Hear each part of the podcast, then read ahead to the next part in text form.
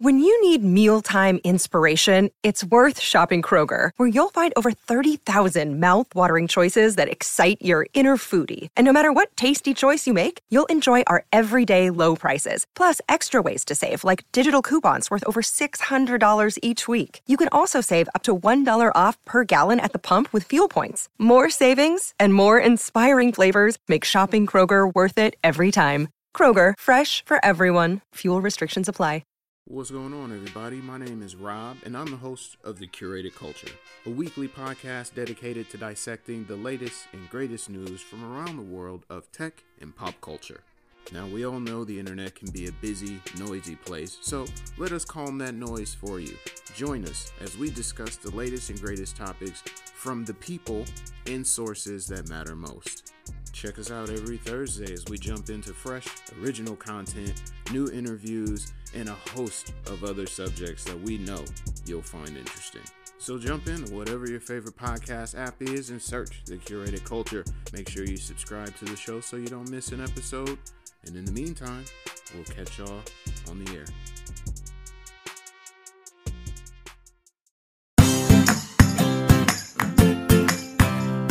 Hi, and welcome back to Realistic Sustainability Educational Shorts. This week, I'd like to talk about Martin Luther King Jr., since, well, his day is coming up in January 17th. And you may wonder, why are we talking about an activist? Someone who has spent their whole lives focused on civil rights and equality. Well, that's not the only thing Dr. Martin Luther King did. Now, yes, we remember his actions, remember his marches, and we remember his speeches. It was these actions that, well, not only moved the United States forward in human equality, but also cost him his life. Beyond that, it led to civil rights acts like in the one in 1964 and the Voting Rights Act of 1965. These are all monumental. These are all huge. But they're not the only thing Dr. King did to help people. Yes, his focus was on race equality, but there were other factors to the movements he had that really helped on a, in a sustainability way. So I don't want to minimize the things we remember him for. I want to add to that and remind people and honor the man who did more than just that. I want to show some appreciation on the sustainability side. Although human rights, civil rights, all of those things are part of sustainability because it's a part of social justice. One of the last fights that Dr. King was engaged in was in Tennessee, where he joined sanitation workers, protecting them from pollution and hazardous work conditions.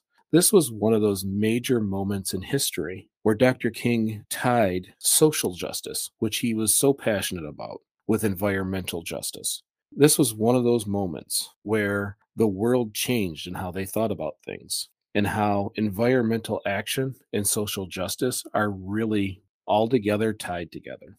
Dr. King paved the way for environmental justice. He, he paved the way for a lot of the upcoming acts. Remember, it was the mid to late 60s where a lot of these social justice moments happened. And shortly after, my favorite photo, which is Earthrise in 1969. These are m- multiple things that reminded people that, first of all, we are all people and that we were on a lonely, independent planet. So it was a lot of these actions that led to the 70s. The 70s, where we saw the Clean Air Act, or the Clean Water Act, or the Endangered Species Act. It, it was during this time we started to protect Earth, not just one group of people. And that is where I look at it the importance of tying social justice to environmental justice that is still noticed to this day. When bills are passed, when discussions are had, it is some of the same discussions and arguments Dr. King brought to the table so many years ago.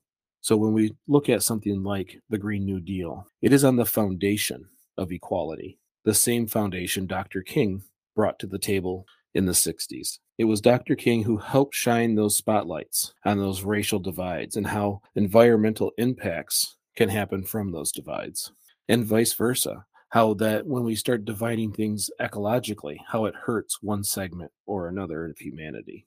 There will always be a few people, well, at least a few, that will search out reasons to discredit Dr. King. But remember, he was born an unknown man and he died a social justice hero. What happens in the middle is life. He mm-hmm. used his life to the betterment of others.